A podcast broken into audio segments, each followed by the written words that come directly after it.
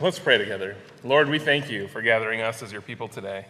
Uh, we thank you for a fun weekend here in town, and we thank you for all the ways um, that you have blessed us in our lives. We pray, Lord, today that you would speak to us uh, through the power of your Holy Spirit, that you poured out on us at Pentecost.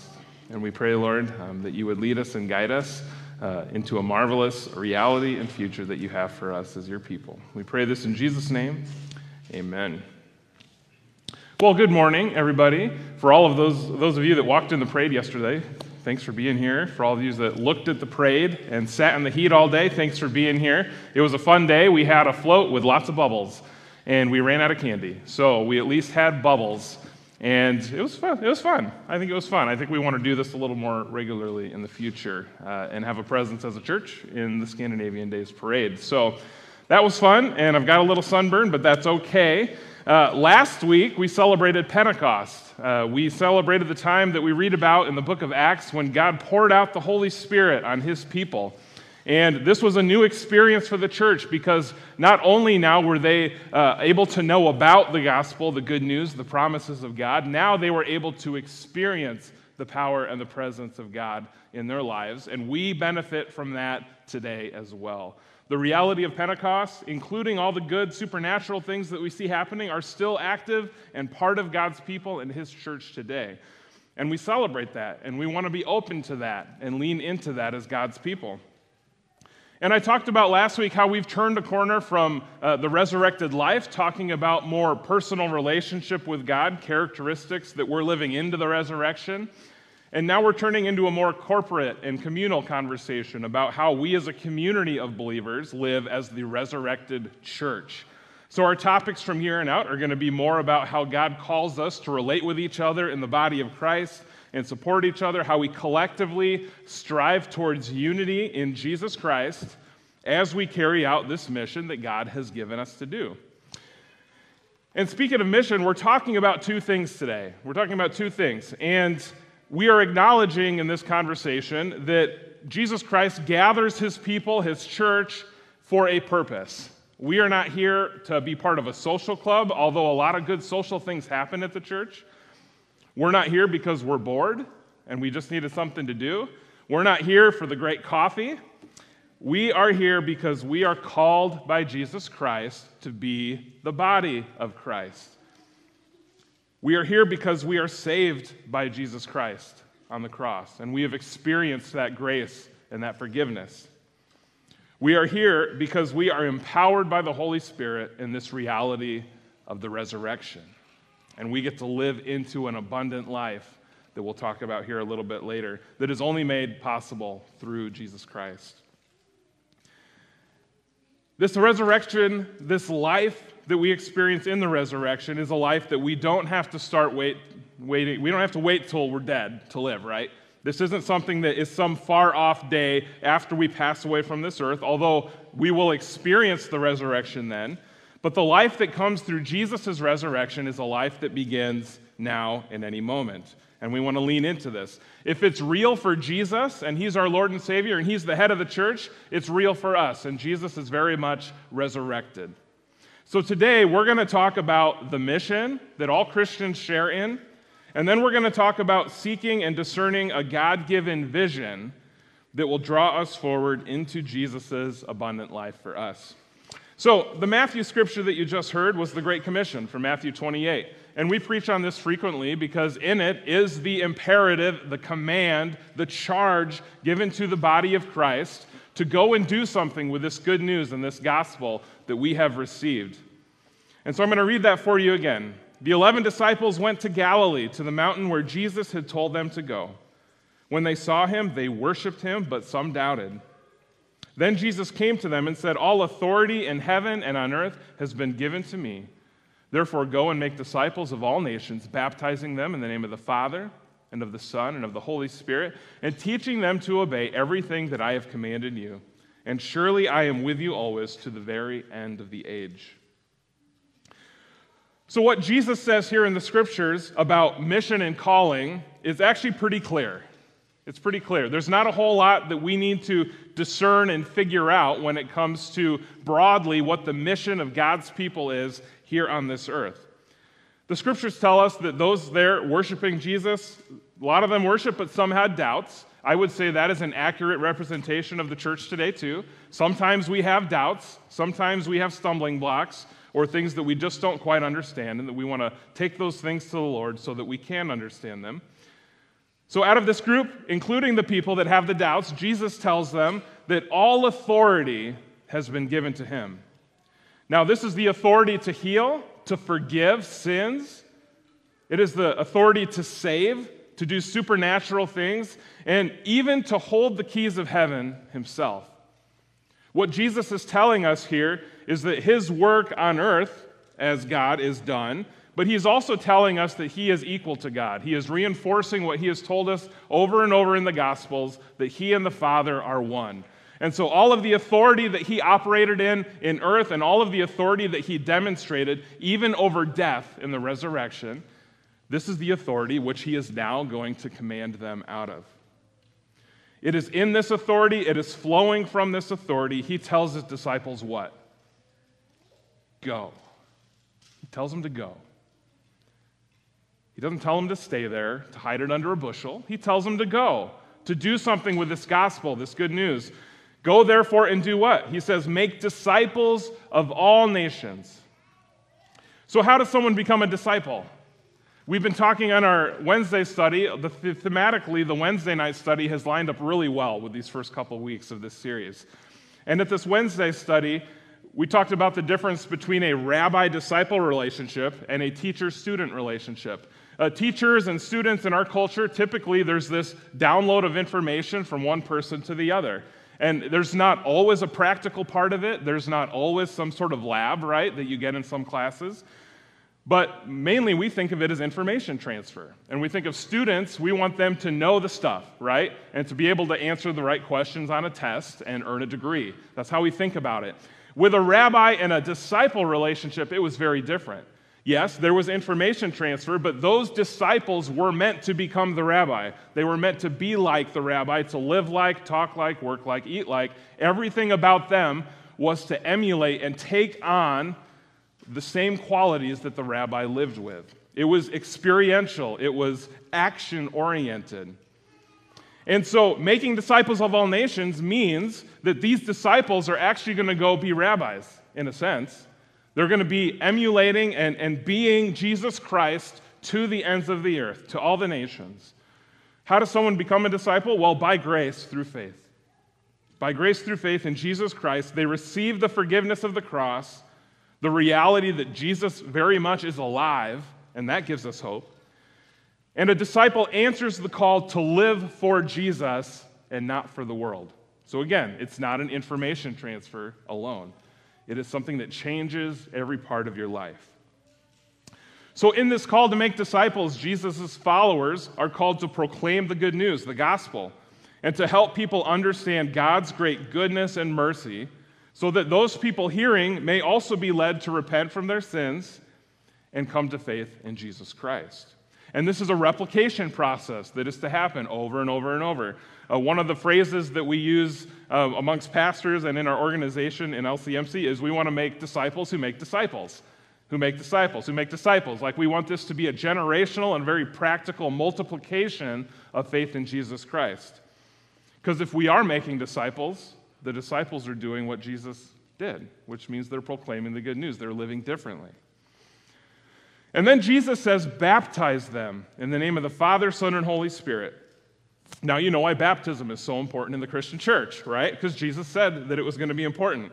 Baptize them in the name of the Father, Son, and Holy Spirit. Here, have this sacrament to give you a physical representation of the spiritual reality of knowing Jesus Christ. So, just as Jesus and his disciples experienced that baptism, he modeled it for us.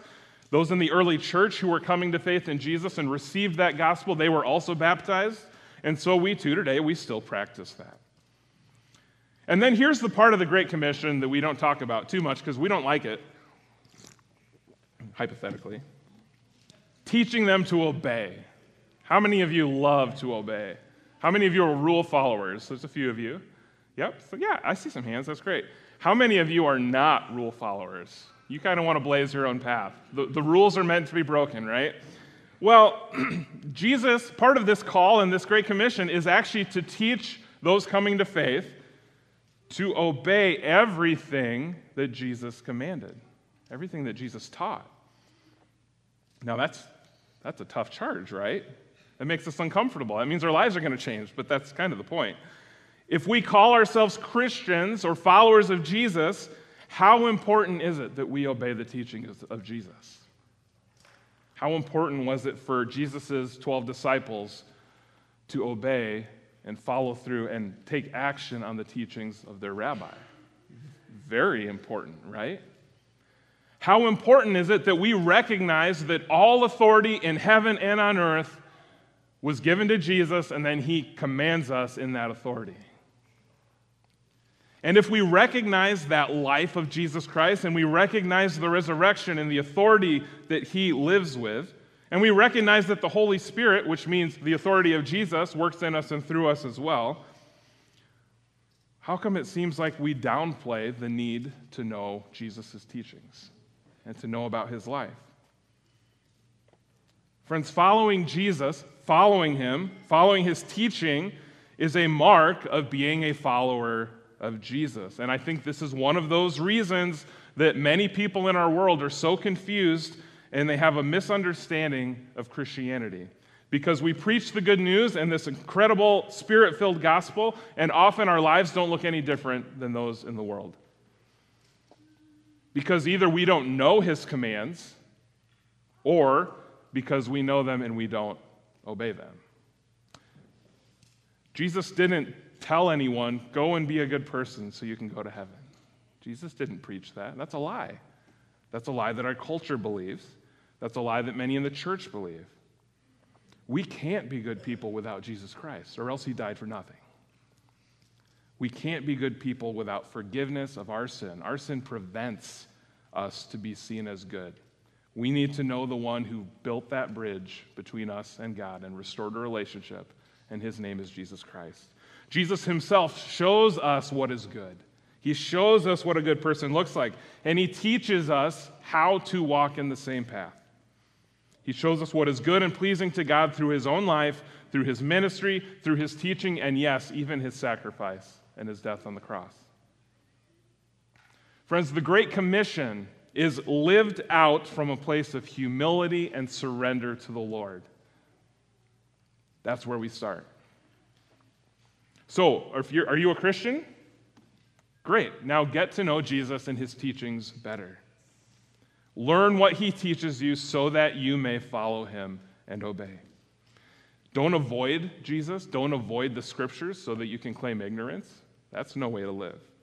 But dig in and soak up God's great love for you in Jesus Christ. You will not be sorry that you do that. And so this mission is for all of Christianity, right? It's not just for us here at Emmanuel Lutheran Church in Story City, Iowa. It's for everybody, all Christians, according to this biblical worldview. It's that we proclaim the good news of Jesus to grow the church. Because this is a message that is meant for all of humanity, and Jesus has entrusted us as the primary vehicle with which to deliver it to all of humanity. And in doing this, we preach and we recognize that Jesus is always with us, as he promised, even to the very end of the age, hence the Holy Spirit. So, Emmanuel's mission to grow deep relationships in Jesus Christ and to make Christ known to all, we are essentially rephrasing the Great Commission. And we embrace that this morning, and we embrace that moving forward.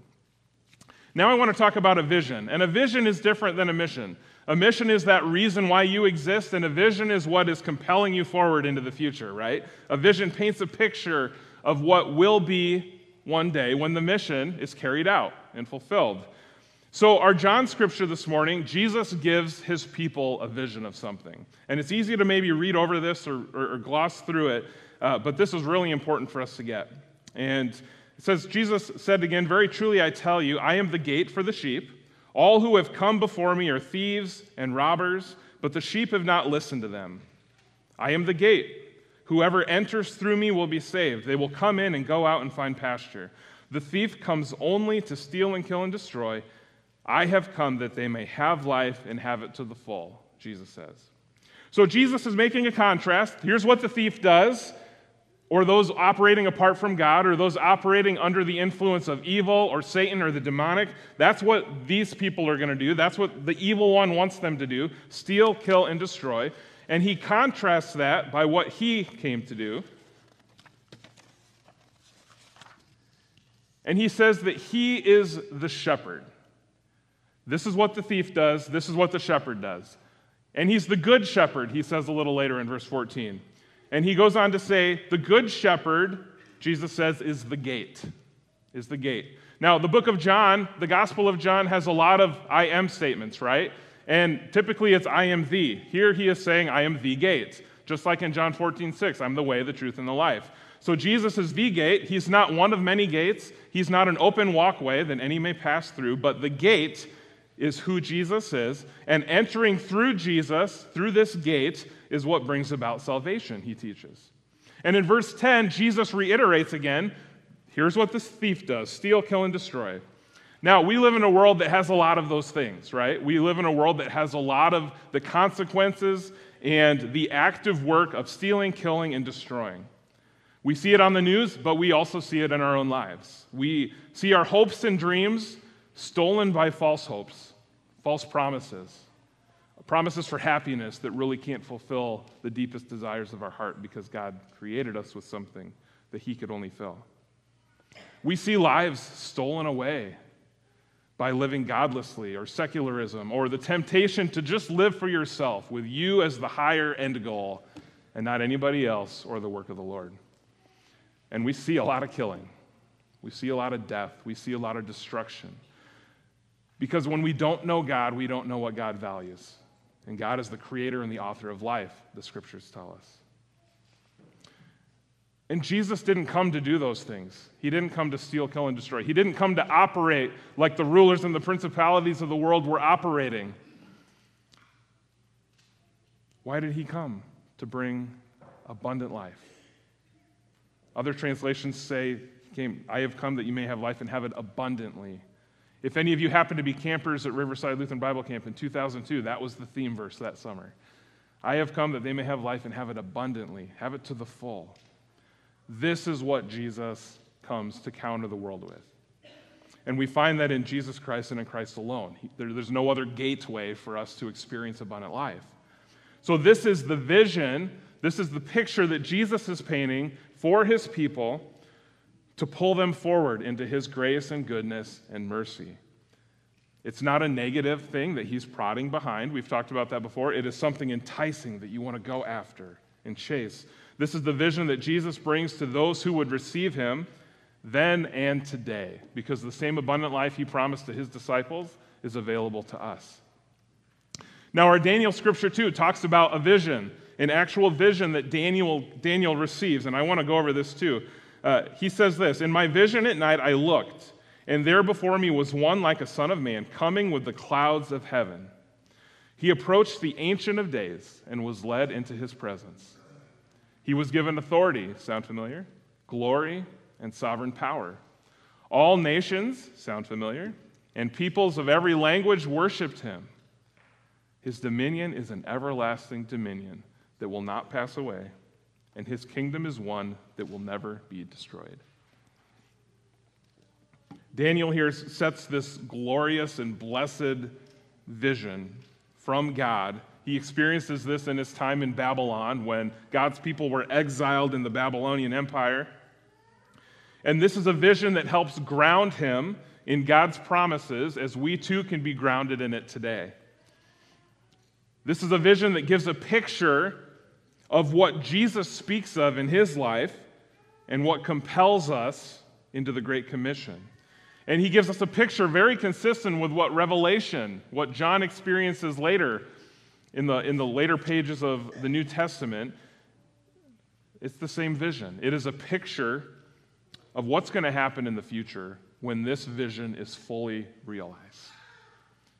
It is a vision worth beholding and embracing. It's a vision of abundant life, life to the full. And the church and the people who live out this vision, this mission into this vision, are going to experience being part of the ultimate vision one day. of every tongue, tribe, and nation worshiping the Lord of hosts and being part of a holy and a healed kingdom of God that's never going to pass away. It's eternal. So I like that. We not only are encouraged to live abundantly in Jesus Christ, we also get to know the end game. We get to know what the culmination of that is going to be. And when we know Jesus, we get to be part of that at the end, too. What, a, what an incredible hope that we have. So here we have a mission and we have a vision, right? And, and to make it a little more Emmanuel contextual here, um, our council has been working on vision casting. We've talked about this for years, and things have kind of come together in good timing uh, because we have our 125th celebration this fall. And so, if you were watching closely in the parade yesterday, if you saw the Emmanuel float go by, you, if you're any, are there any marketing or branding people in the room?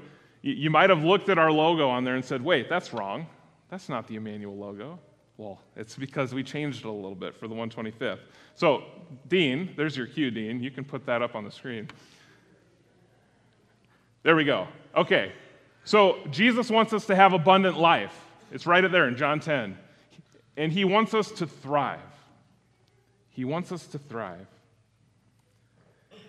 Now, thrive doesn't necessarily prescribe the tools that we're going to use to get there.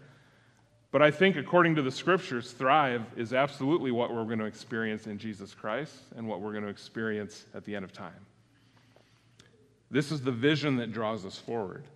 Uh, and it doesn't, again, prescribe what to do on the journey. That work's going to come. That work's going to come. But it paints a picture of what Jesus proclaims in John 10 and what Daniel beholds in the end of days.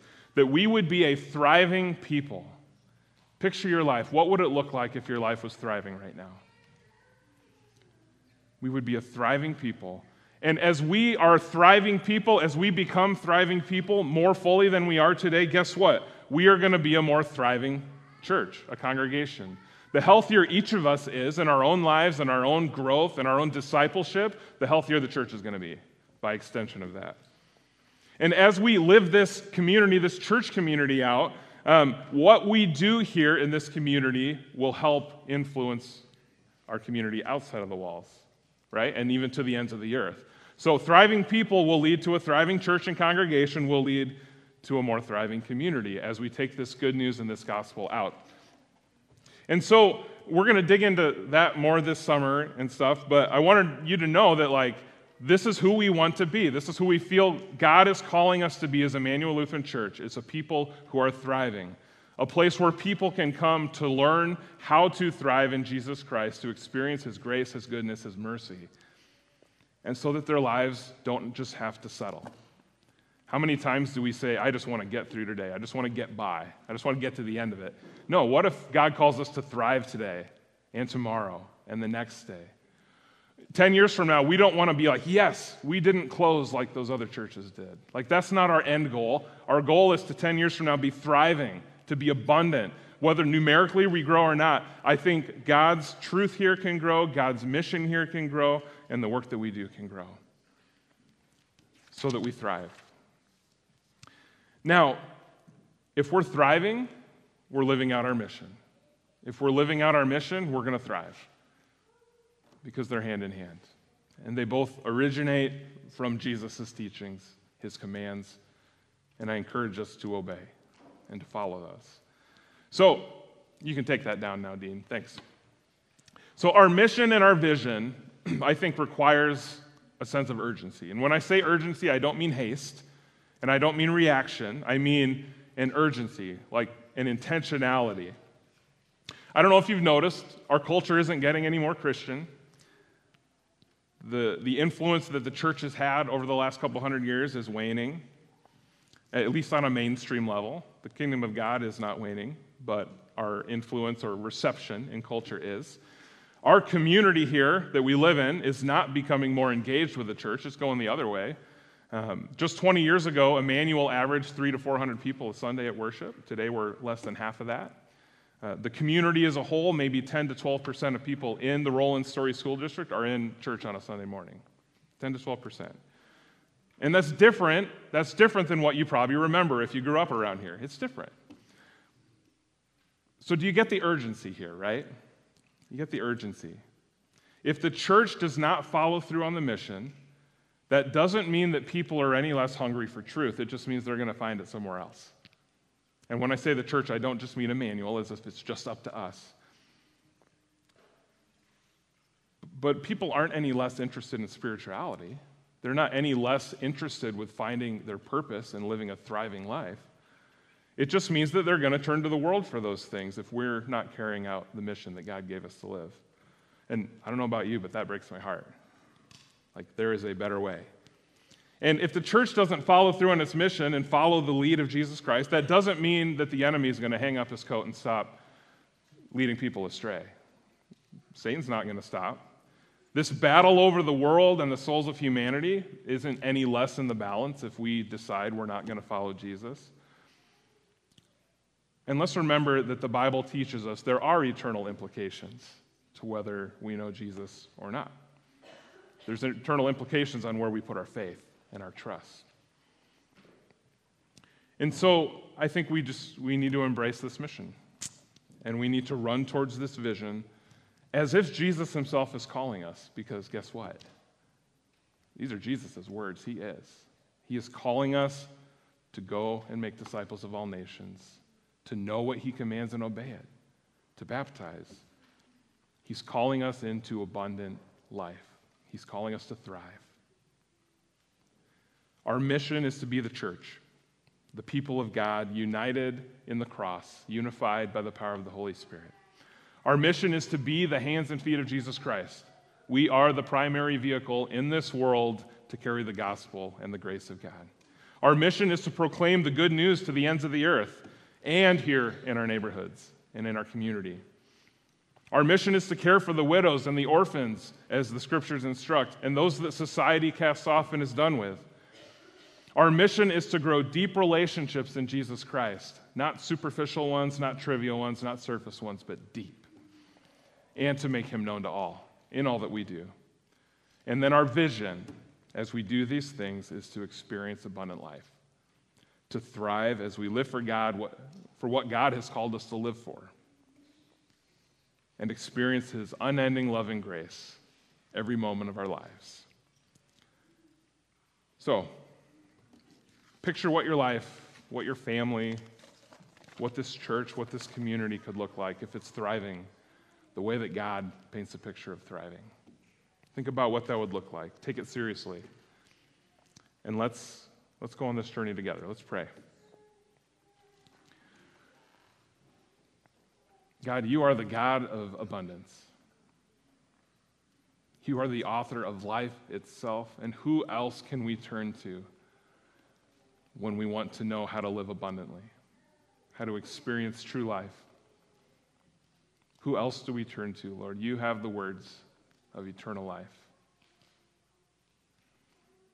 And we pray, Lord, that you would help us to come to know more fully that you are the risen Savior, Father, Son, and Holy Spirit. That there's no part of our lives that are too trivial for you to care about.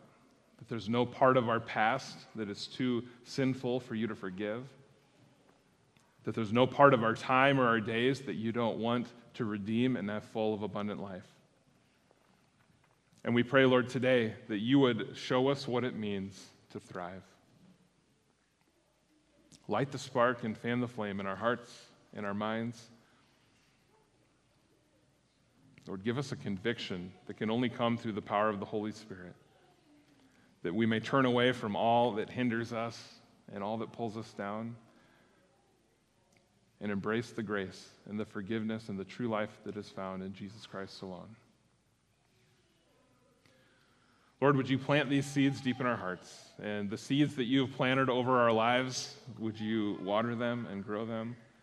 I pray, Lord, that this would be a place where we can thrive and where there is an abundant amount of fruit for the kingdom of God. Lord, help us to realize this and begin to realize this reality that you give us. And we praise you for the words of Jesus, that we may live abundant life in him. We pray all these things in Jesus' name. Amen.